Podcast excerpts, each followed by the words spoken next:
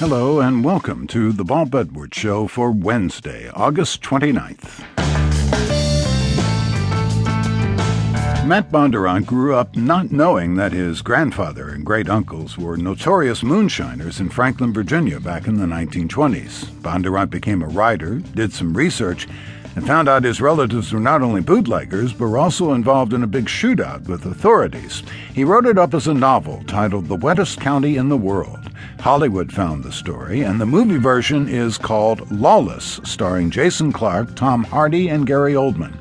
And later in the hour, some experts in the retelling of old stories, Steve Winick and Nancy Groce, open up the archives of the American Folklife Center at the Library of Congress for Songs of Secular Praise.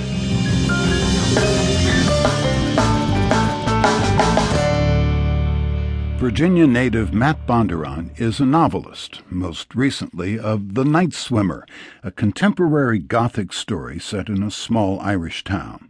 But Bondurant stayed closer to home for his second novel, published in 2008. The Wettest County in the World is a fictionalized account of Bondurant's grandfather, Jack, and his two granduncles, Forrest and Howard. During the 20s and 30s, the Bondurant boys were among the most notorious and successful moonshiners in Virginia. Now these backwoods outlaws are on the big screen in the film Lawless, an adaptation of Bondurant's book. Tom Hardy, Shia LaBeouf, and Jason Clarke star as the Bondurants, with Gary Oldman, Jessica Chastain, and Guy Pearce co-starring. In this clip, actor Guy Pearce as Special Agent Charlie Rakes learns about Forrest Bondurant's reputation from the Franklin County deputy played by actor Lew Temple. There's a feeling around these parts that Forrest Bondurant is different than other folks. Different? Indestructible. Do you mean immortal?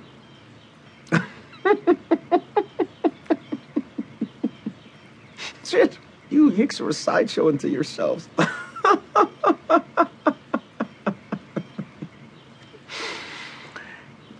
Sheriff, you any idea what a Thompson submachine gun does to a mortal? Well, this ain't Chicago. You can't just shoot him.